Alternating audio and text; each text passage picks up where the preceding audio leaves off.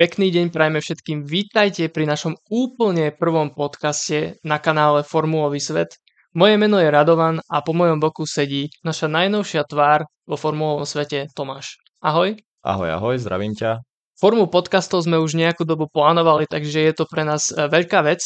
Takisto veríme, že pre vás, keďže evidovali sme istý záujem z vašej strany, budeme sa snažiť neustále zlepšovať a poskytovať vám kvalitný obsah. Veríme, že sa vám naša tvorba bude páčiť Predtým, ako sa vrhneme na náš dnešný program prvého podcastu, tak si niečo povieme o našom týme. Projekt Formulový svet vznikol v roku 2021. Zakladateľom je Juri, s ktorým máte interakciu najmä cez Instagram. Určite ho budete počuť aj v podcastoch. Potom sme tu my, ja, Radovan a Denisa, ktorí sme tu s vami formou článkov na webe. No a čerstvo sa ku nám pripojil Tomáš, ktorý tu bude s vami pri podcastoch. Je mi cťou, že som v tomto projekte, že mi Juri vlastne ako zakladateľ dal možnosť sa ku vám pripojiť a tvoriť váš tým.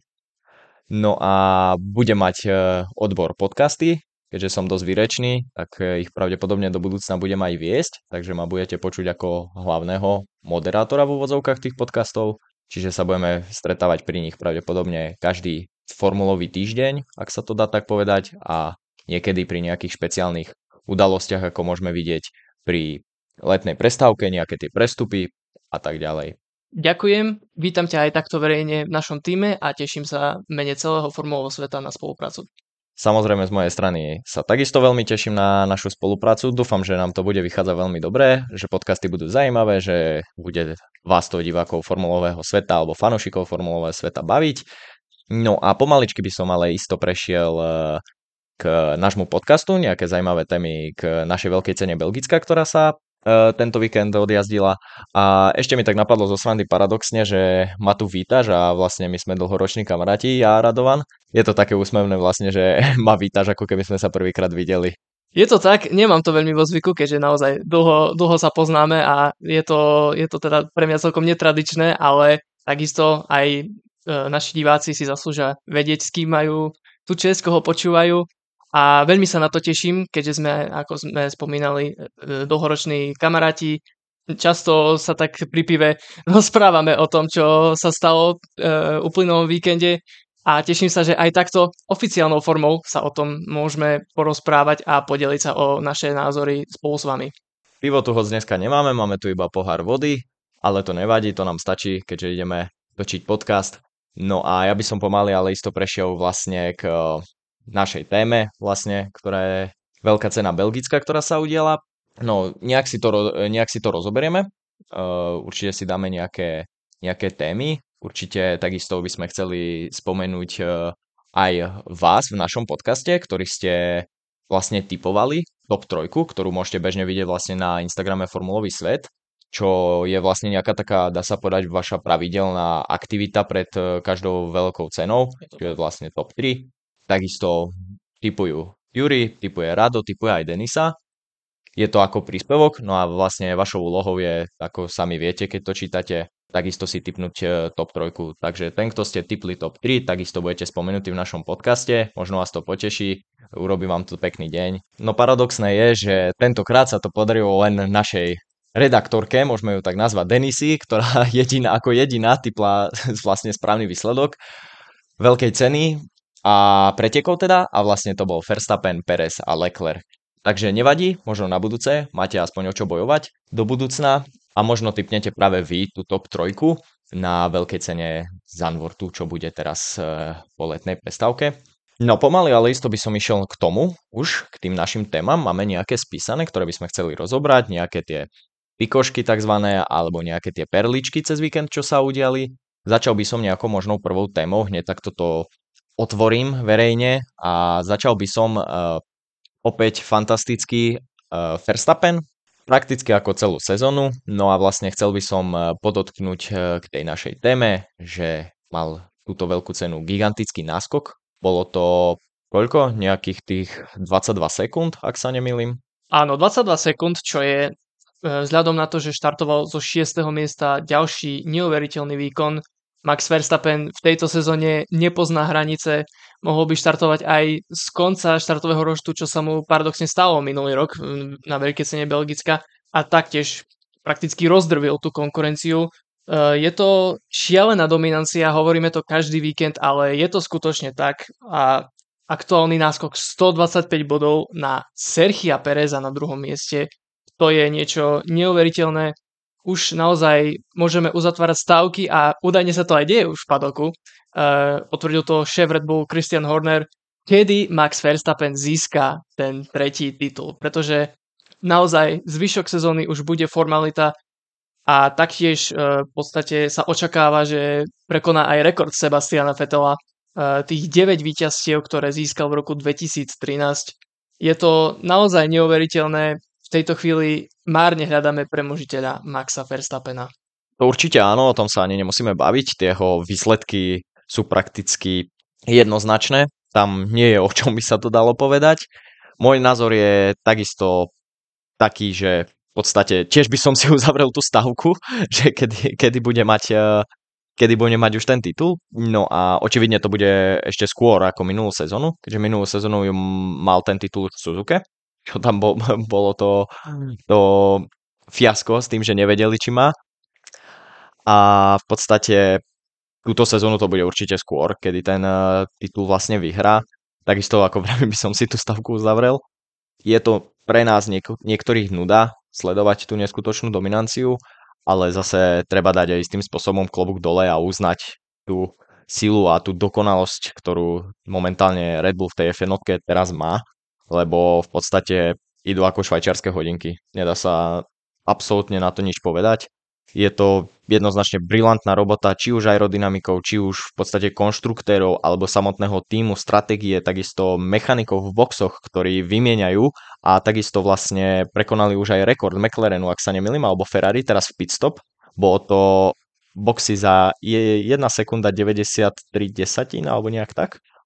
1,93 sekundy, čiže famózny čas. Aj napriek spomaleniu pitstopov, ako to bolo zavedené, to Red Bull opäť dokázal potiahnuť pod 2 sekundy, čo je vidno, že ten tým proste maká a je to možno vidno jedine tak nejaké to mizere na tom Perezovi, čo sme mohli aj nejak v tom e, Hungaroringu niečo tam vidieť, takisto aj predtým môžeme v Silverstone a tak podobne.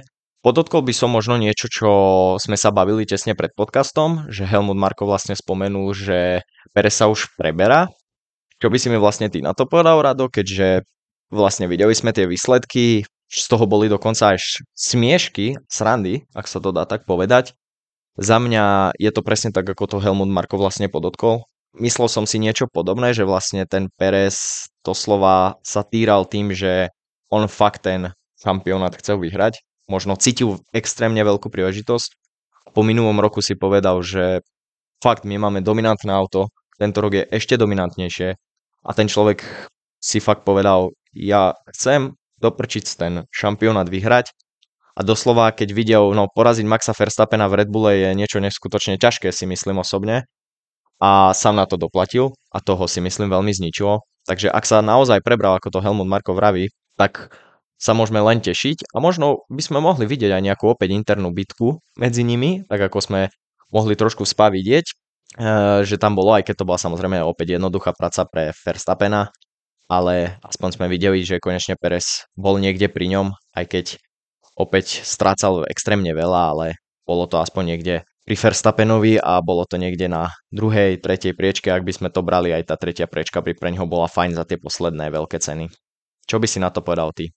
No my Pereza pravidelne kritizujeme za tie jeho výkony. Aj niekedy si robíme srandu z tých uh, jeho ambícií získať titul, pretože všetci dobre vieme, aký silný je Max Verstappen ale je mu ťažko niečo vyčítať. Sedí v najrychlejšom aute a je jediný, kto môže Maxa Verstappena reálne ohroziť vzhľadom na to, že konkurencia absolútne nestíha e, monopostu Red Bull, čo sa týka tej výkonnostnej stránky a v podstate aj všetkých tých ostatných aspektoch. Perez navyše tým pádom sa dostáva asi pod ten najväčší tlak, pretože každý od neho očakáva a to hlavne potom v úvode sezóny, keď on držal krok s e, Maxom Verstappenom, v Miami dokonca mohol prebrať E, vedenie šampionátu, takže rozhodne to nie je ľahká situácia pre Mexičana a ťažko mu závidieť. Áno, 22 sekundový náskok je naozaj veľký vzhľadom na to, že Verstappen sa ešte musel predierať štartovým poľom a pomerne neskoro na jeho pomery získal vedenie v pretekoch ale stále pre Red Bull je to dostačujúce. Konec koncov Max Verstappen má taký náskok v šampionáte, že aj bez Perezových bodov by bol Red Bull na prvom mieste v pohári konštruktérov. Takže naozaj e, Max Verstappen ide bomby a Sergio Perez, aj keď Helmut Marko je na neho pomerne tvrdý, vieme to veľmi dobre, sme na to už kvázi zvyknutí a pravdepodobne aj samotný Perez. Čeko má pravdepodobne isté miesto aj budúci rok, pretože to potvrdil jak Helmut Marko, tak aj Christian Horner. Určite však musí podávať e, takéto výkony aj naďalej, minimálne obsadzovať to druhé, tretie miesto, skrátka to pódium, dostať sa späť e, na tú svoju formu, potvrdzovať, že si zaslúži byť e, v tom týme, aspoň ako tá tímová dvojka, ktorou nepochybne je. No a snáď ho to nakopne aj do zvyšku tejto sezóny, pretože podobne aj minulý rok e, po tom nepríjemnom alebo ťažkom strede sezóny sa opäť dokázal v závere sezóny prebrať a podával e, celkom uspokojivé výkony. E, bol blízko Verstappena, možno nie úplne blízko, ale rozhodne bližšie ako teraz v tých posledných niekoľkých pretekoch. Áno, no, konkurovať Verstappenovi v tejto sezóne je veľmi ťažké, ako asi všetci vidíme. Má to ťažké len Perez a má pritom vraj rovnaké auto ako samotný Verstappen. No a má to s ním proste ťažké, ako to vidíme, ako som povedal. No, ja by som tu na túto tému uzavrel, prešiel by som eh, k kolíziám, čo sa nám stali počas eh, tohto víkendu. Mali sme veľa premenlivých podmienok, raz nám pršalo, raz bolo sucho, raz nám svietilo slnko, samozrejme belgické spa, úplná klasika, posledné roky. No ja by som eh, začal hneď kolíziou, tá bola v šprintových pretekoch, sa nemýlim, áno, bolo to tam, kde inde by to bolo. Bol to Perez s Hamiltonom, Zajímal by ma tvoj názor, pretože ja to poviem takto na ostro, ja osobne si myslím, alebo respektíve prikláňam sa viac na stranu toho, že to bola chyba Hamiltona za mňa. Žiadne predsudky, vôbec nič, iba neutrálne hovorím. Prišlo mi to tak, pretože z tých replayov aj podobne som si nejako vyčítal z toho jazdného štýlu, ako Perez vchádzal do zakruty, ako vchádzal Hamilton. Mi prišlo, že Hamiltona viac vynašal na Pereza bolo to tam trošku vidno a vlastne tým koncom vlastne to došlo aj k tej kolízii, kde vlastne mi tých 5 sekúnd prišlo aj adekvátnych kvôli tomu, že Perezovi sa vlastne skončili tým preteky. Mal obrovskú dieru vlastne v bočnici, ktorá vám neskutočne ovplyvní monopost, aj celkové jeho správanie, aerodynamiku a tak. Za mňa to bolo adekvátne z toho hľadiska, že vlastne bolo to spôsobené práve Hamiltonom, aj keď Perez bol pomalší v tej zakrute, Hamilton eh, tam tu tuším, tvrdil tam frazu, že bol polovicou auta pred Perezom, čo bolo za mňa absurdné a preto sa prikláňam na stranu toho, že to ešte viac utvrdzuje to, že to bola jeho chyba, pretože ak si hoc kto pozrie replay onboardu či už Pereza, či už Hamiltona, alebo aj z voľnej kamery vonku, Hamilton absolútne nepresahoval eh, polku auta, bez Pereza, aby sme sa chápali. A za mňa to bola chyba Hamiltona a 5 sekúnd bolo udelených správne. Čo si ty myslíš? Tým absolútne súhlasím. Hamilton rozhodne nebol polovicou auta pred eh, Sergiom Perezom, sú na to dôkazy vo forme videí. Myslím si, že pri posudzovaní trestu, čo sa týka toho incidentu medzi Perezom a Hamiltonom, rozhodovali detaily. Som toho názoru, že keby Perez nemal poškodenú bočnicu, nebude sa trestať, pretože Perez zostal na trati, nevystrčil ho strate, neocitol sa v tom štrku uh, tej zákruty. Myslím si, že od Louisa Hamiltona to bolo veľmi ambi- ambiciozne. Pretože aj keď sme jazdili na mokrej trati, tá zákruta jednoducho nie je stúrená na predbiehanie. Tam sme predbiehacie manévre nevideli a ak sme aj videli, pretože nejaké predsa len boli v nedeľu, tak boli z vonkajšej strany. Tam po vnútornej strane vy nemáte šancu predbehnúť toho supera. Museli by ste byť naozaj úplne na jeho úrovni, respektíve aspoň jednou časťou auta pred ním a to v prípade Hamiltona neplatilo. Opakujem sa, ak by Sergio Perez nemal tú dieru v bočnici, ak by to bol len taký ľahký kontakt, myslím si, že nič by sa nestalo. Tam Perez iného hľadiska nebol až tak nejako ovplyvnený, aj keď jasne musel krotiť svoj monopost, ale zostal na trati, eh, pokračoval v tom súboji, ale jednoducho rozhodla tá bočnica a pripomeňme si súboj eh, v Azerbajdžane počas šprintu medzi Georgeom Russellom a Maxom Verstappenom, kde došlo k niečomu podobnému a opäť to bol pilot Mercedesu, ktorý ovplyvnil alebo poškodil preteky jazdcovi Red Bull. Tam sa, ak si dobre spomínam, netrestalo. Bol to pretekový incident, ale tu pre Pereza to malo naozaj fatálne následky. Musel odstúpiť zo šprintu, prišiel o niekoľko bodov. Myslím si, že v tomto prípade bolo tých 5 sekúnd pre Hamiltona zaslúžených.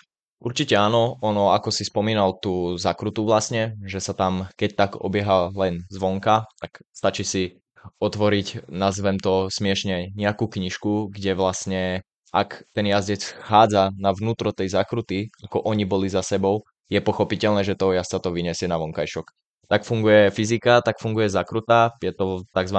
trafenie toho apexu, kde sme to vlastne Samozrejme, nebola to taká rýchlosť, ale dá sa to tak pobrať tou technikou, kde vlastne môžeme vidieť presne ten štýl, ako vlastne si to ty povedal, že to predbiehanie Hamiltona bolo veľmi ambiciozne a vlastne doplatil na to Perez. Presne úplne s tebou súhlasím, takisto si myslím to isté.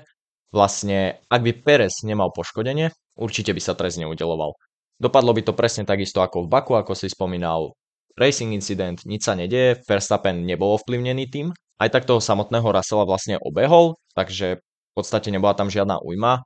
Čo sa nedá povedať o tom SPA, kedy vlastne Perez začal strácať a prepadávať sa v poli v podstate ako loptička, úplne spadol na dno, nemalo to význam, dokonca pred posledným eh, kolom alebo v poslednom kole ho vlastne dali retire, takže odstúpil z pretekov, čo určite nie je dobré, aspoň nejaké body mohol uchmatnúť a takisto si myslím, ako som vravel, tiež sa opakujem, plne s tebou súhlasím. Tá penalizácia bola vlastne udelená kvôli tomu a prakticky Hamilton by tú penalizáciu nedostal si myslím, ak by mu to auto nepoškodil. No, prešiel by som k ďalšej téme určite, keď sme sa k tomuto vyjadrili, keď ešte ostaneme pri tých kolíziách. V nedelu v normálnych pretekoch sme hneď na začiatku pri štarte boli divákmi incidentu vlastne Carlosa Sainza, ktorý vytlačil e, mladúčkého Oscara Piastriho v podstate na hrot zakrutý, doslova na tú stenu, kde ja som si po replayoch vlastne potom všimol, že mu kompletne to práve koleso, s ktorým nabúral vlastne odišlo, jemu vlastne vôbec nezatačalo, takže dá sa takisto povedať, že v podstate dosť do, veľké poškodenie, alebo ako to môžeme povedať, dosť ovplyvňujúce poškodenie, tak vlastne sme aj videli, že Oscar to vlastne ani nedošiel do tých boxov, keďže to tam odstavil v druhom sektore, sa mi zdá, alebo niekde v treťom. Bola to chyba Sainza, bola to chyba, tuším, koho? Hamilton sa tam spomínal, bol tam naľavo, ale nemyslím si, že by to bola jeho chyba. Ja sa prikláňam skôr na úplne absurdnú chybu Sainza, kedy vlastne on pre, prebrzdil hneď eh, po začiatku. Ale zaujímavé by ma, nevidel toho Piastriho, alebo bol tak rozrušený z toho, že vlastne prebrzdil, že neakceptoval to, že tam niekto môže byť. Neviem, mne to prišlo veľmi zaujímavé, sledoval som, uh, sledoval som to ešte z onboardov vlastne a on tam mal dosť priestoru a bol aj v takom uhle, že toho Piastri ho mohol vidieť. Ale aj tak ho tam natlačil, neviem prečo. Na ľavej strane, ak sa nemýlim, mal ešte miesto, alebo tam bol stlačený Hamiltonom, teraz už neviem, za nimi bol Russell, keď sa nemýlim. Neviem, veľmi zaujímavé, takisto boli sme svedkami v tejto zakrute už veľa nehôd, 2018 veľmi e, extrémne zlou nehodou, je to prakticky v úvodzovkách, dá sa povedať, bežné taká nehoda tam, je to vracačka zakrutá, musia sa tie monoposty tam nejak natrepať, ale celkom zbytočné zlyhanie od Sainza, ktorý mal vlastne takisto problém, potom samozrejme Ferrari ho nechalo krúžiť ešte na trati úplne zbytočne, vôbec nerozumieme prečo, aspoň teda ja som si to kladol na čo, prečo sa má trápiť. Mladúčky Oscar, ktorý mal krásny šprint a takisto som pevne, musím sa priznať, v srdiečku niekde dúfal, že niečo predvedie aj v nedelu, no a bol takto stopnutý Sainzom. No. Čo si ty o tom myslíš? No začnem tou samotnou kolíziou najprv. E, problém bol ten, že Sainz jednoducho prebrzdil tú prvú zákrutu a snažil sa vyhnúť Hamiltonovi, pretože keby udržal si tú stopu, tak jednoducho nabúra do Hamiltona a okamžite obaja sú out. Takže v podstate Carlos Sainz musel toto spraviť, ale uh, nemôžeme ho z toho ospravedlniť, pretože jednoducho nemal prebrzdiť, bo je to jeho problém. Bohužiaľ Oscar Piastri na to doplatil, ale jednoznačne ako Carlos Sainz, pretože on obvinil Oscara Piastriho z toho incidentu. On povedal, že prvej zákrute sa nikomu ešte nevyplatilo ísť na vnútornú stranu. Bohužiaľ, Karol Sainz mu vošiel do stopy a som toho názoru, že on v tej situácii Oscar už nemohol viac urobiť, pretože mohol dupnúť na brzdu, ale nemyslím si, že by mm, to zostalo bez nejakého poškodenia. Nedaj Bože by niekto zozadu do neho nabúral, pretože vieme, aké to tesné vždy zvykne byť v prvej zákrute a spanie je výnimkou, práve naopak, ako si spomínal, tie kolízie sú toho dôkazom 2018 dokonca 2012 a môžeme rozprávať aj o iných e, ešte v hĺbke histórie, ale je to naozaj škoda pre Oskara Piastriho, pretože e, ten víkend mal, ako si spomínal, fantastický druhé miesto v šprinte, predvádza neuveriteľné výkony na to, že je nováčik. A naozaj e, napriek tomu, že McLaren nebol v forme, akej sme očakávali, tomu sa dostaneme, tak som tiež veril, že by mohol naozaj niečo ďalšie fantastické vykúzliť čo sa týka toho Sainza, zistil som dôvod, prečo Ferrari nechal na trati. Taktiež som sa tomu čudoval. A dôvodom bol ten, že podľa Frederika Vassera, šéfa týmu, Ferrari čakal na červenú vlajku. Oni verili tomu, že príde červená vlajka a budú môcť opraviť tú dieru bočnici, ktorú Sainz dostal. Čo je celkom, ako dá sa to chápať, e, viem to pochopiť, e, že sa o to pokúšali, pretože zázraky sa v jednotke dejú, nikdy neviete, čo sa stane, ale prišlo mi to naozaj celkom zbytočné, radšej mohli ponechať uh, ten monopost v boxoch, pošetriť ho a naozaj uh, aspoň by pošetrili tie komponenty, ako vravím a je to, je to trošku divné, ale na to sme už sme zvyknutí vo Ferrari, pretože tie veci, tie veci, čo sa tam dejú, nemám im to za zle, opakujem sa, nemám im to za zle, skúšali, predsa len mm, netreba sa vzdávať v jednotke, e, predsa len športe treba bojovať, Formula 1 nie je výnimkou, ale myslím si, že za tých pár bodov im to veľmi nestálo. No, čo čakať od Ferrari v tejto sezóne? Veľa možností im nie, že neostáva, ale veľa ich nemajú. Vidíme to na ich výkonoch. Mňa, mňa to trošku pobavilo, jak si to hovoril. Poviem pravdu, lebo čaká na červenú vlajku je veľmi zaujímavé, ale áno, istým spôsobom je to alternatíva, ktorú mohli skúšať. Veľmi pre Sainza nudná a unavujúca by som povedal, ale ak by tá možnosť tam bola a opravili by to a fakt z toho dokázali niečo bodovať, bolo by to zaujímavé a určite možno aj ohurujúce, by sa to dalo povedať. Vedeli by sme vtedy k Ferrari prikloniť sa, že wow, akože super, že ste počkali a že ste to hneď nevzdali. No a bolo by to niečo ako from eh, zero to hero. Radko tu už do mňa bucha, nech to poviem, pretože je to áno, dokonalé vyjadrenie toho, aký obdiv by sme dávali Ferrari, ak by im to naozaj vyšlo. No a chcel som ešte podotknúť, ty si spomínal ten McLaren, e, tie výkony, ktorí boli takisto jedna z tém, ku ktorým sme sa chceli dostať. Čo to vlastne bolo? Oni tam tvrdili, rovno to otvorím, tvrdili, že nastavili vysoký prítlak na svoje auta vlastne, pretože ten víkend za mňa nebol zlý. Oscar lepší jak Lendo, trošku pre mňa prekvapujúce, ale treba uznať, Oscarovi to išlo teraz lepšie. No a oni ten eh, monopost vlastne nastavili na preteky s veľkým prítlakom, pretože rátali s dažďom. Rátali asi cel, na celé preteky, že by tam mohol byť nejaký dážď. Ten víkend aj tak vyzeral nejako daždivo, ale bol som celkom prekvapený, pretože pokiaľ ja viem a pozeral som aj predpovede, na nedelu sa tam veľmi nehlasili nejaké dažde, povedali, že tie preteky mali byť čisté, Predsa len sme videli trošku mrholenia, ale neovplyvnilo to preteky, aby sa išlo na prechodné pneumatiky. No a mohli sme počuť aj samotného Lenda Norisa, keďže Oscar nám v podstate hneď v prvom kole odstúpil. Uh, mohli sme počuť aj počas pretekov samotného Lenda, ktorý dokonca vtipkoval, keď mu inžinier hovoril, že dobre, Lendo, skúsi predstaviť toto, nastav si toto na volante a Lendo povedal, že aj tak vlastne nič nefunguje je to dosť zaražajúce, ale je to tak, bola to krutá pravda, veď sme videli ten výsledok, eh, len doteraz si nepamätám, koľký štartoval. Bol 7 eh, alebo nejaký tak, sa mi zdá, že 7 a vlastne behom pár kôl, nejakých tých 10 kôl, on sa dostal až pomaly na 17. miesto alebo niekam tam. Nechcem mu teraz krivdiť, ale niekde tam to bolo, čo za tie výsledky, čo mali posledne, bolo zaražajúce, no ale ak to fakt bolo tak, že to nastavili s tým extrémne veľkým prítlakom, tak uh, nie sa čo diviť. Bolo to vidno, McLaren enormným spôsobom strácal na rovinke, dokonca Williams, ktorý urobil presný opak, ktorí sa trošku trápili presne pri tom jemnom mrholení, ktoré tam nastalo jemnom, samozrejme hovoríme v porovnaní s F1.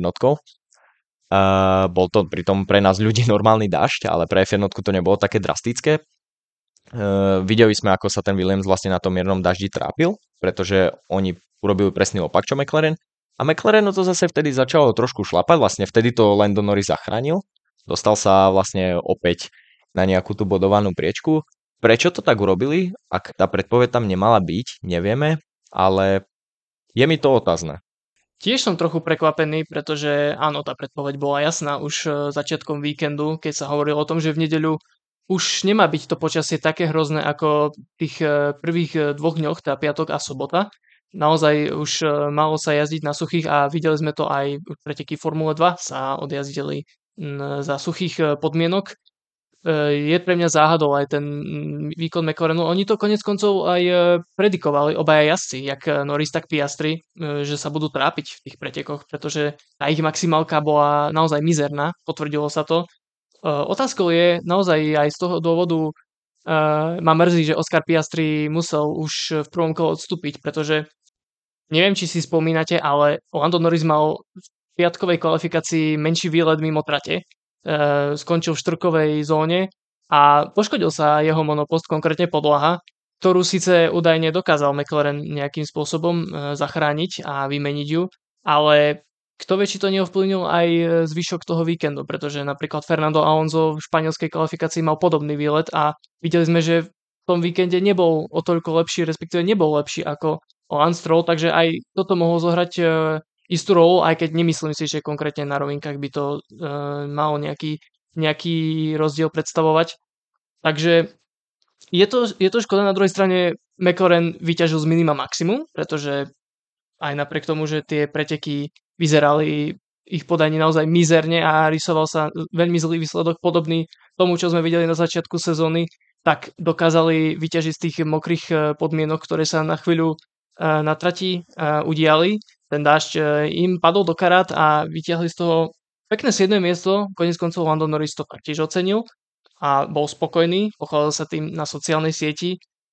Uvidíme, e, čo tie ďalšie také podobné trate, pretože po Zantvorte máme veľkú cenu Talianska, kde sú takisto vysoké, vysoké rýchlostné hodnoty. Naozaj e, tá maximálka vyzerá, že stále nie je úplne, úplne na tej najlepšej úrovni podaní McLarenu, aj keď Silverstone nám ukázal opak.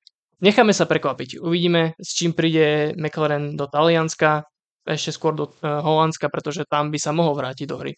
Tak veríme v to, nech to máme opäť uh, na tom vršku, keď si odmyslíme Maxa Verstappena pestrejšie, pretože dá sa povedať, že mne, mne tam osobne ten McLaren uh, v tom Belgicku chýbal, chýbala mi tam nejaká tá roztržka, ten ich boj tam.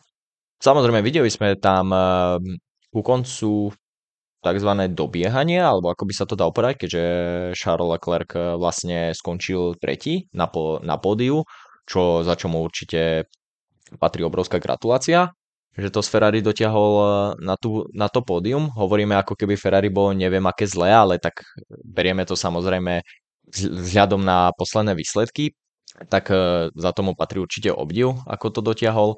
A vlastne on dokonca dokázal aj naberať na toho štvrtého Hamiltona tam rozostup. Dokonca v istom momente, ak sa nemýlim, stiahoval Pereza, čo je fantastické.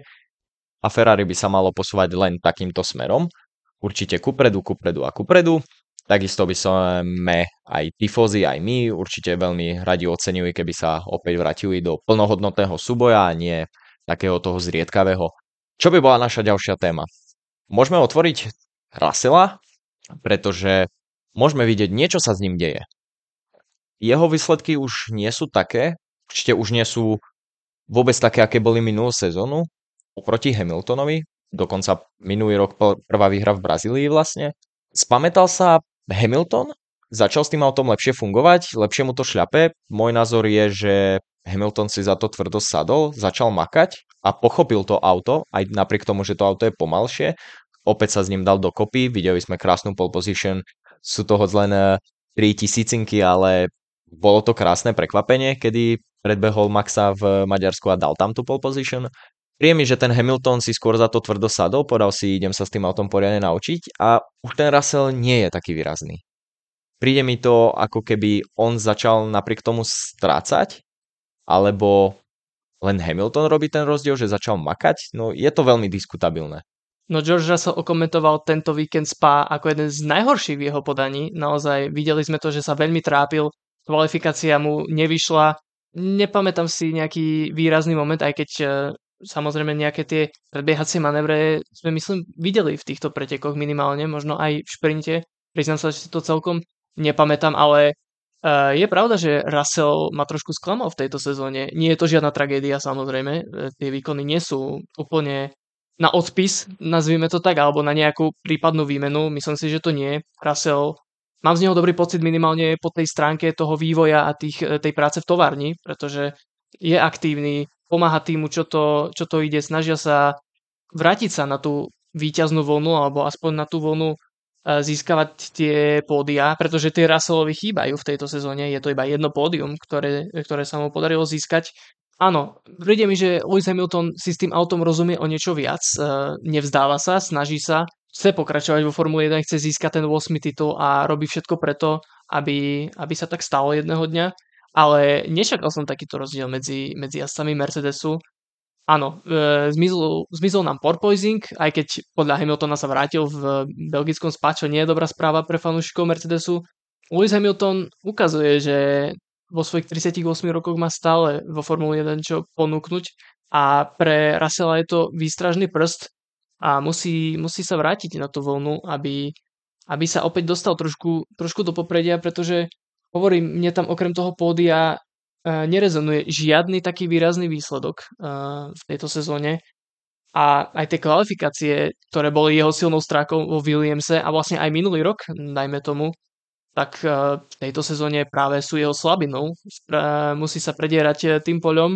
No, som zvedavý, ale Mercedes je to naozaj, zdá sa, že celkom interná bitka, veď videli sme to aj v kvalifikácii, keď e, sa jazdci Mercedesu zblokovali, čo nebolo vlastne prvýkrát, došlo tam k nejakému nedorozumeniu ale Lewis Hamilton bude pre Georgia Russella ešte nejakú dobu veľmi nepríjemný súper. To určite áno. Ja som počul ešte veľmi dobrú špekuláciu, ktorú by som uh, ti chcel predložiť a čo na to povieš, to by ma veľmi zaujímalo. Ja som dokonca počul, keď si spomenul to zblokovanie vlastne v tej kvalifikácii, tak som počul, že niekto by toho jazdca Mercedesu potrestal. Normálne dal by mu str- stratu miest e, na gride, a bolo by vybavené. Ale ja si hovorím, prečo? Ak sú obidvaja jazdci vaši, v podstate na čo sebe robiť zlú vodu, zlú krv, keď e, sú tí jazdci, jeden je Hamilton, druhý je Russell, áno, vyblokovali sa, princíp tam je, toho spomalenia toho druhého jazdca, no ako šéf týmu si neviem predstaviť, že by som povedal, áno, dajte môjmu jazdcovi penalizáciu, veď vyblokoval ho. Ale omedzil môjho jazdca, bohužiaľ musím sa s tým vysporiadať ja, niečo vymyslieť strategicky do závoda. Mne to príde absurdné, ale počul som to. Keď sa to stalo, že niekto to tvrdil, čo by si ty povedal na niečo také? To súhlasím, za mňa to je akože úplná hlúposť e, trestať sa takto v interných e, tých incidentoch, pretože keď sa niečo také stane, tak e, ten podnet alebo vlastne ten, tú žiadosť alebo nejaký protest podáva tým, nepodáva to samotný jazdec. Ide sa potom na koberček a tam sa diskutuje obe strany, predlžia ako keby svoj pohľad na vec a naozaj by ste chceli ako šéf týmu poškodiť svojho jedného jazdca tým, že ho zosuniete o tri priečky dozadu, ako si presne povedal, to mi príde absurdné presne.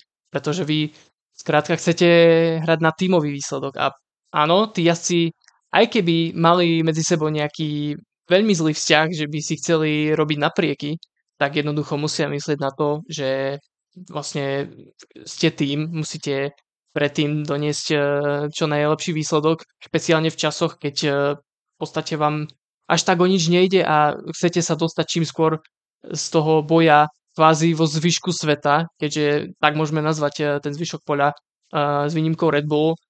Takže súhlasím s tým, ja by som absolútne nič na tom nemenil. Jednoducho v týme si to vydiskutovali, uznali chybu a idú ďalej. Naozaj, ako si spomenul, nevidím v tom dôvod. Dobre, dobre, určite áno. Ak si všetko vydiskutujú, vidím, že máme rovnaký názor, že je to absurdné a dostal by som sa k téme, ktorú tu mám napísanú a to je Yuki Tsunoda. Nechám ti otvorené okno, doslova môžeš si povedať teraz hneď len tak, nazvem to voľne, nejaký svoj názor. Yuki Tsunoda, Daniel Ricciardo. Pod na to. No, výkon Yukiho Tsunodu bol naozaj fenomenálny počas veľkej ceny Belgicka. Nielen, že dokázal poraziť uh, Daniela Ricciarda po tom, čo v Maďarsku bol práve Austrálčan pri svojom návrate úspešnejší, ale ten jeho výkon minimálne v prvej polovici pretekov to Alfa Tauri malo rýchlosť a Yuki Tsunoda provizorne po tých zastávkach boxoch sa ocitol na tom šiestom mieste alebo siedmom mieste, pretože ešte pred ním boli jazdci, ale tí v boxoch neboli v tom čase. Mm, som veľmi akože ohúrený výkonom Yukiho Tsunodu uh, v čase, keď on bojuje o tú svoju budúcnosť, keďže nemá sedačku pre budúci rok, respektíve zmluvu pre budúci rok, keďže vieme, že reálne asi jediná možnosť je tá Alfa Tauri, mm, keďže je súčasťou programu Red Bull, ale naozaj týmto výkonom sa môže veľmi pekne zachrániť. Uh, počas celej sezóny vlastne Yuki je príjemným prekvapením, zlepšil svoje výkony, bol jasne lepší ako Nick de Vries. Špekuluje sa o tom, že Daniel Ricciardo ho môže vytlačiť z Formuly 1, ale takéto výkony si myslím, že tomuto scenáru veľmi nenahrávajú a my sme sa o tom bavili aj mimo, mimo natáčania túto s Tomášom, že bolo by veľmi prísne, keby Yuki Ocinodu vyhodili z Alfa Tauri po tých výkonoch, ktoré jednoznačne zlepšil. Áno, tie prvé dve sezóny boli, boli nechcem povedať tragické, ale nepredvedol to, čo mal. Hovorilo sa o tom, ako má neuveriteľnú rýchlosť, e, že je to z neho, je z neho ďalší super talent, ale nenaplnil to. Myslím si však, že už prišiel ten zlom, ktorý mal prísť a vzhľadom na to, že má monopost, aký má, pravdepodobne najpomalší na e, štartovom rošte, tak tie jeho výkony sú naozaj, naozaj veľmi dobré a myslím si, že by si zaslúžil tú novú zmluvu. To vie, mm, nakopne ho to možno až k takým výkonom, že čo skoro nie Daniel Ricciardo, ale Yuki Tsunoda bude ten kandidát na sedačku v Red Bulle. To teraz samozrejme prebiehame, pretože nemôžeme súdiť e, z jedného výkonu skvelého, ktorý nepochybne Yuki Tsunoda spa podal a hlavne dôležité je, že ten ďalší bod, ktorý Alfa Tauri chcela získať, tak získal práve ho Yuki Tsunoda a nie Daniel Ricciardo. Je pravda, že nepredviedol úplne najlepší výkon spa. Na druhej strane, viete, štartujete 19. Za čo si prakticky môže sám, pretože došlo tam k tým traťovým limitom, Ricciardo to samotný priznal ale máte najpomalší monopost, ťažko z neho môžete z 19. miesta niečo vykúzliť. Aj tá stratégia uh, mu nenahrávala veľmi do karát. Ale, ako hovorím, je to začiatok uh, spolupráce medzi Cunodom a Ricciardom, respektíve toho vzájomného súboja. Takže stále uh, predbiehame o nejakých tých scenároch. Zvyšok tej sezóny bude ešte veľmi dlhý a v ďalších pretekoch sa bude rozhodovať. Áno, ono určite na hodnotenie a nejakú kritiku medzi týmito dvoma jazdcami je veľmi prískoro. Vezmime si, že prešli v podstate len dve veľké ceny. A ja som toto tému dal zámerne tebe, alebo ti ju takto predložil. Nech eh, to povieš, pretože už mimo podcastu sme sa o Ricciardovi a Cunodovi bavili. Viedli sme takú menšiu diskusiu na túto tému, čo a ako, či je možné, že ho Ricciardo v podstate vystrčí toho Cunodu, nejaké to porovnanie možno medzi nimi dvomi, ale ako vravíme, je to priskoro. Určite sme obaja a typujem, že aj všetci vyzvedaví, ako to bude prebiehať ďalej. V ďalšej sezóne sa typujem, že zmeny nedočkame. Myslím si, že De Vries sa k svojej sedačke v Alfa Tauri určite nevráti. Tam už je to uzavrené. Myslím si, že táto zostava týchto dvoch chlapíkov mene Yuki Tsunoda a Daniel Ricciardo ostane v Alfa Tauri aj pre rok 2024 rovnako ako ty si spomínal vlastne pri Red Bulle, tak uh, to zostane asi v rovnakej zostave, takisto Verstappen a Perez. Možná zmena je pre rok 2025, kedy tam dvere budú možno viac otvorené.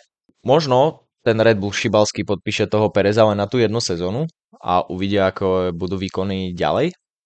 Opäť si myslím, že na to doplatia len jazdci juniorských šampionátov, ktorí totálne v tomto prakticky vyhoria, keďže máme, dá sa to povedať, nejakých tých stálych jazdcov Formule 1, ktorí sa tam nemenia, alebo sa po prípade vracajú, ako Nico Hülkenberg, Kevin Magnussen, dajme tomu teraz je príklad aj Daniel Ricciardo, či kedysi predtým Fernando Alonso, ktorý takisto už tú kariéru v roku 2018 ukončil, ale pozrime sa, jazdí opäť a má 42 rokov. Tento víkend eh, vlastne oslavil svoje 42. narodeniny. V sobotu to tuším bolo, že určite mu prajeme ja, aj celý formulový svet a Myslím si, že aj vy fanúšikovia všetko najlepšie. Nech sa mu ďalej len tak darí vo formuli. No a určite by som spomenul samotný Alpin, v ktorom predtým Fernando Alonso pôsobil. nejako sa nám ten Alpin rozpadal. Tento víkend krásne Pierre Gasly potvrdil nádherné pódium v podstate, dá sa to povedať. Bolo to pre mňa fantastické, ja som bol ohromený a prekvapený z toho, keď som videl Piera na tretej priečke vlastne.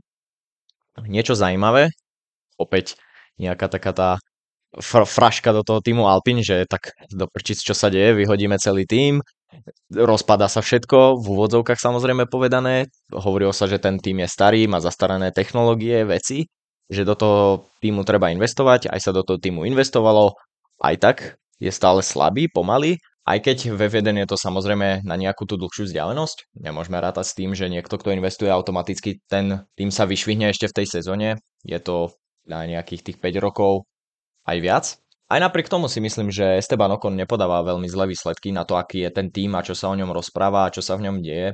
Jeho výsledky sú prakticky stabilné, dá sa povedať, až na zo pár tých vzájomných vyradení, tak ako sme to mohli vidieť aj v Maďarsku, na čo doplatili vlastne. Nebola to ich vina, ale opäť odpadli oba Alpiny ako v Austrálii vlastne. No ale samotný Pierre Gasly veľmi v tom Alpíne zatiaľ nešlape nejako, ešte si asi stále zvyka túto veľkú cenu, šprintové preteky, prekvapil. Tretie, tretia priečka je za mňa nádherná. Čo myslíš? Ja si na začiatok trošku rýpnem do Louisa Hamiltona e, pri tej kolízii, ktorú sme spomínali so Sergiom Perezom, pretože Esteban Ocon nám ukázal, ako sa predbieha v spa. A je to druhýkrát po sebe, pretože minulý rok sme videli dokonca dvakrát, ako predbehol dvoch pilotov naraz. V tejto sezóne tie belgické preteky taktiež mu zahrali do karát a predvedol viacero krásnych manévrov, z vonkajšej strany, napríklad na uh, Camel Strait, ale takisto aj spomínaný Pierre Gasly. Takže si Alpino nám ukázali, ako, ako sa predbieha v uh, Belgicku. Samozrejme, berte to len s rezervou, nemyslím to nijak osobne. Uh, no a poďme k Pierovi Gaslymu najprv, pretože ten napísal počas Veľkej ceny Belgická jeden krásny príbeh.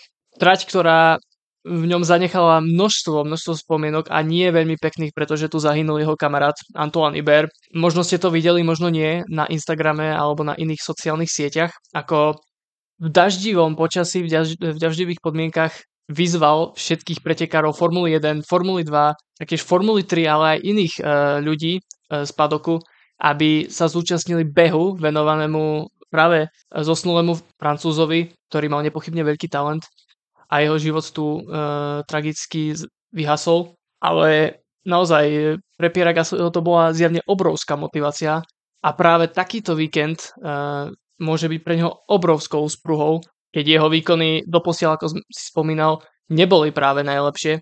Nemá tam, do, doposiaľ tam nemal žiadny taký výrazný výsledok, až teraz v šprinte. Škoda, že sa mu to nepodarilo aj v pretekoch, ale rozhodne nesklamal a snať e, mu to pomôže, aj keď bohužiaľ e, sám Pierre hovorí, že nie je spokojný s tou sezónou, ani samotný Alpine nemôže byť spokojný s touto sezónou, nie je tam, kde chce byť. Navyše tá situácia v týme je takisto priam tragická, neustále sa niečo tam mení v tých personálnych častiach a doplatil na to aj Otmar Safnauer, taktiež Alan Perman, ktorý v týme pôsobil takmer 35 rokov. Neviem, neviem, čo sa deje v tom týme, ale musia to vyriešiť a Otmar Safnauer to krásne povedal, keď oplodníte 9 žien a asi ťažko za mesiac dokážete nejaké výsledky a prirovnal tým situáciu práve k týmu Alpine. Sú to veľmi náhle zmeny a pripomína to z časti Ferrari bohužiaľ z trošku iného súdka, pretože mm, vo Ferrari si zachovávajú tú stabilitu, aj keď to zrejme sa nejaví ako to správne riešenie, pretože zatiaľ vymenili len pár postov. Mm, tuším, to boli možno tri posty, keď Frederik Vasser prišiel, Lauren Mekiz odišiel a taktiež aj uh, Iñaki Rueda opustil uh, strategickú stoličku, teda pozíciu hlavného stratega. No, som zvedavý, ale ten tým nemá svetlo na konci tunela a je pred nimi ešte naozaj dlhá cesta. Určite áno, uvidíme, čo s nimi v budúcnosti bude. Prajeme im samozrejme len najlepšie, nech sa dostanú opäť hore. A dostal by som sa určite k téme Astonu Martin. Videli sme chybu Alonza, čo je veľmi prekvapujúce. Bolo to vlastne v šprintových pretekoch. Takisto v kvalifikácii na šprintové preteky sme mohli vidieť chybu jeho tímového kolegu, Lenca Strola, ktorý vlastne chyboval po prezutí na sliky, keď boli ešte mokré podmienky, vlastne riskovalo sa vtedy či prezúť na suché, aj keď sme ešte trošku mali mokro. Len Stroll to riskol prezul na médiumky, čo bolo veľmi zaujímavé. Každý sa asi pomerne z jasných dôvodov čudoval, prečo len Stroll nedal vlastne softy, ktoré by lepšie pri takýchto podmienkach fungovali. No žiaľ, stalo sa mu to aj osudným, len Stroll v zakrute číslo 9 dostal šmik a tým vlastne pri, pripravil seba aj Fernanda Alonza o postup do Q3. Napriek tej chybe aj Fernanda Alonza, aj Lensa Strolla vlastne, to bol pre Aston Martin celkom dobrý víkend, dá sa to tak povedať, bodovali obaja. No a vlastne Fernando Alonso sa v nedelu dostal na piatu priečku, Lance Stroll na tom takisto nebol zle, skončil vlastne 9, čiže dostal 2 body, čo je takisto určite super. Napriek tým výsledkom, čo podali v kvalifikácii, v šprinte a tak ďalej. A myslím si, že aspoň tá piatá priečka pre Alonza je ako tak uspokojivá napriek tým výsledkom, čo podávali predtým. To Alonza aspoň nejako upokojí na chvíľočku. Ten výkon alebo tú silu rozhodne stratili. O tom nie pochyb. Začnem tou chybou v šprintovej kvalifikácii, pretože ja naozaj nerozumiem, čo tam Aston Martin vymýšľal. Jednak prečo Lance Stroll dostal žlté pneumatiky a nie červené, keďže aj v pretekoch sme videli, že Skrátka, tie meké gumy poskytujú lepší grip logicky a o to viac je to dôležité nasadiť ich aj počas uh, dažďa, ak sa pokúšate o nejaký ten risk. Druhá vec, že, že Aston prečo riskoval, keď mal Alonza na 15. mieste, Stroll bol vtedy 14. bez meraného času. Pomstilo sa im to ale, že neskutočne.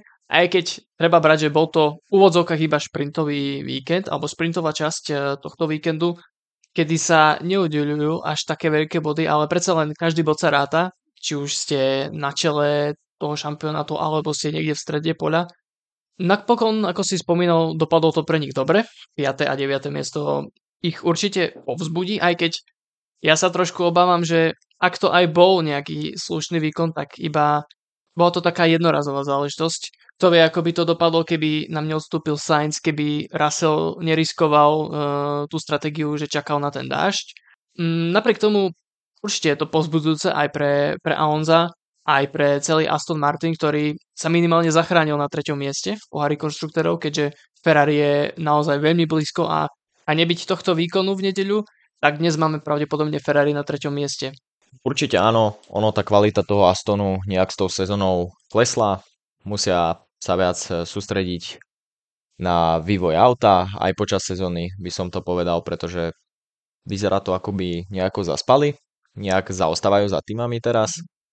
Buď ich e, ostatné týmy dobehli a Aston im nevie bohužiaľ konkurovať, ale vidíme to s odstupom času, že na začiatku to bol druhý Red Bull a teraz sme sa vlastne dostali do nejakej tej časti sezóny, kedy vidíme, že Aston postupne, ale postupne klesa, takisto ako ty si hovoril, to Ferrari je veľmi blízko a s nejakou istotou si vlastne pomaly, ale isto chytá tú tretiu priečku pohári konštruktérov, takže bude to mať Aston ešte túto sezónu určite ťažké, dokonca ešte je veľa pretekov. No a na záver by som spomenul medzi Maxom Verstappenom a jeho inžinierom, kedy vlastne si vymenili pár ostrých slov, dá sa to povedať v úvodzovkách, nebolo to až niečo také extrémne, ale predsa len to tam bolo.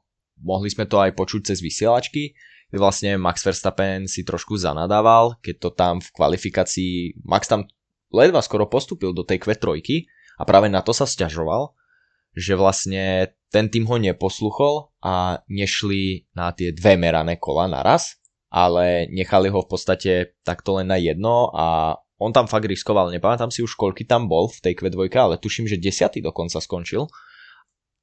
No a vlastne Maxim na to zanadával trošku, vymenil si zo pár takých štiplavejších slov s jeho inžinierom.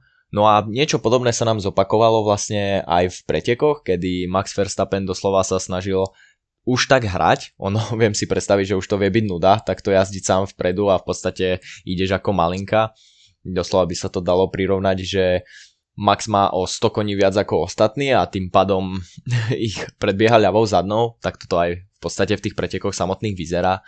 No určite by k tomu možno Max nemal dávať taký prístup, ako si v podstate už doslova robil srandu z tej konkurencie, kedy hovoril, že a poďme dať ešte jeden pit stop a dajme ho neskôr a tak, viem si ešte nadbehnúť čas No a vlastne jeho inžinier mu tam začal rozprávať, nech sa trošku ukľudní, nech počúva, nech idú do boxov a nech nerobí zbytočné hlúposti ako keby, pretože Max trošku z tej nudy dostal chuť robiť si čo chce.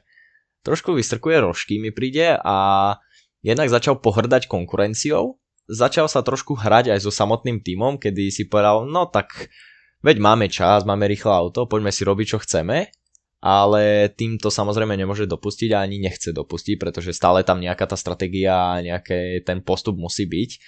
No a vlastne by som povedal, že tam bol ten bod zlomu, kedy sa vlastne táto roztržka vytvorila. Čo ty k tomu? Tu by sa dalo poukázať na istý rozdiel medzi dominanciou Lewisa Hamiltona a dominanciou Maxa Verstappena, pretože ak si dobre pamätáme, tak Lewis Hamilton si išiel takú taktiku spoločne s Mercedesom, že a my nie sme favoriti na tejto trati, my nebudeme bojovať o víťazstvo a bum, double v každých pretekoch. Tu Max Verstappen priamo na rovinu povie, že áno, sme favoriti a jednoducho disponuje takouto seba dôverou a verí tomu autu, verí svojmu týmu, aj keď možno sa to nedalo úplne e, povedať e, počas tých pretekov, tá roztržka, ale rozhodne by som z toho nerobil nejakú drámu, ako už som videl na niektorých sociálnych sieťach jednoducho možno Max Verstappen sa už naozaj, ako si spomínal, nudí v tom aute a aj keď vy ste síce pretekár a chcete vyhrávať a jednoducho každé víťazstvo beriete, ale stále vám tam chýba nejaké to kvázi vzrušo, pretože keď sa vozíte neustále dookola, nikoho nestretnete, možno aj tým pádom Max Verstappen sa môže cítiť trošku taký izolovaný, pretože už uh, sa viac hovorí, samozrejme hovorí sa o jeho dominancii neustále, ale možno v úvodzovkách to poviem, stráca ako keby tých priateľov a je naozaj je neohrozenej pozícii e, spoločne so svojím tímom. Ale nemyslím si, že to má na neho nejaký vplyv. Skrátka ide o to, že každá dominancia je únavná. Či už ste vy jej súčasťou, alebo e, sa musíte na ňu pozerať. Určite aj za mňa nebola to nejaká extrémna dráma, ktorú by trebalo rozoberať, že Max Verstappen sa brutálnym spôsobom pohádal so svojím inžinierom a ja som čítal už na internete všeličo. Ľudia to všelijak možne zveličili, čo už je prehnané za mňa. Bola to obyčajná výmena slov, zo pár slov, nejakých názorov. Uh, ako ty si spomínal, Max je možno tiež samotne už trošičku unudený z toho, ako jazdí, pretože presne každá dominancia začína aj s tým časom každého nudiť, či už ste súčasťou presne, ako ty si povedal. No a myslím si, že Max len vymýšľa nejakú možnú hru a nejakú zábavu, či už cez tú formu vysielačky je, je odlišný ako Hamilton, ako si to spomínal, je odlišný ako Mercedes. Uh, nebudú sa hrať vo vysielačke, že kazí sa mi auto, alebo odchádzajú nám pneumatiky a tak podobne, ako to robil Mercedes roky predtým.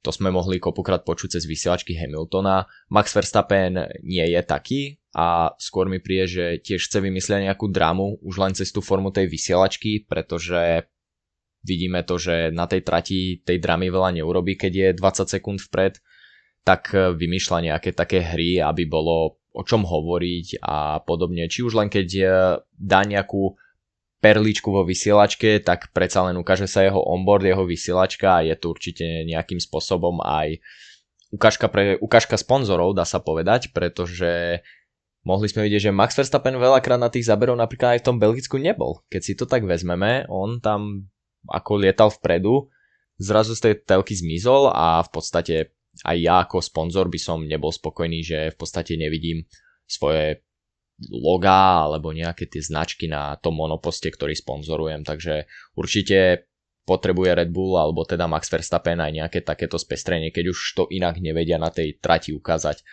Bohužiaľ, či je to chyba Red Bullu alebo je to chyba konkurencie, to sa nedá povedať. Samozrejme je to len ďalšia dominancia. Ja by som tu na náš podcast uzavrel na dnešok. Fantasticky som si s tebou pokecal. Takisto dúfam, že sa aj vám bude páčiť náš podcast. Je to náš prvý podcast, dúfam, že to oceníte a budeme sa takto stretávať po každej veľkej cene, alebo ak vymyslíme nejakú tému, ako bude napríklad teraz letná prestávka, nejaké tie prestupy, menšie drámičky, zmluvy a tak podobne, určite vymyslíme nejaký podcast aj na to. No a na samotný záver by som chcel už len spomenúť, že nezabudnite podporiť web formulovysvet.sk, kde nájdete kopec rôznych článkov a pohľadov do sveta Formule 1 Autori článkov sú samozrejme Radovan a Denisa, tak a Rado, čo povieš? Čo, čo nemajú zabudnúť podporiť? Jaj? Však Instagram, nie? No a na Instagrame nájdete samozrejme veľa štatistík, rôznych príspevkoch, rôznych porovnaní, samozrejme informácií o veľkých cenách, o výsledkoch, ale aj priebežné informovanie počas veľkej ceny a jej dianie. No dobre, Rado, je na čase sa rozlučiť s divákmi a posluchačmi všetkými. To už? Však to je krátke, jak Monako. Nie, čo si, dobre to je. Jaj? To nič tak, ahojte. Ahojte pri ďalšom podcaste.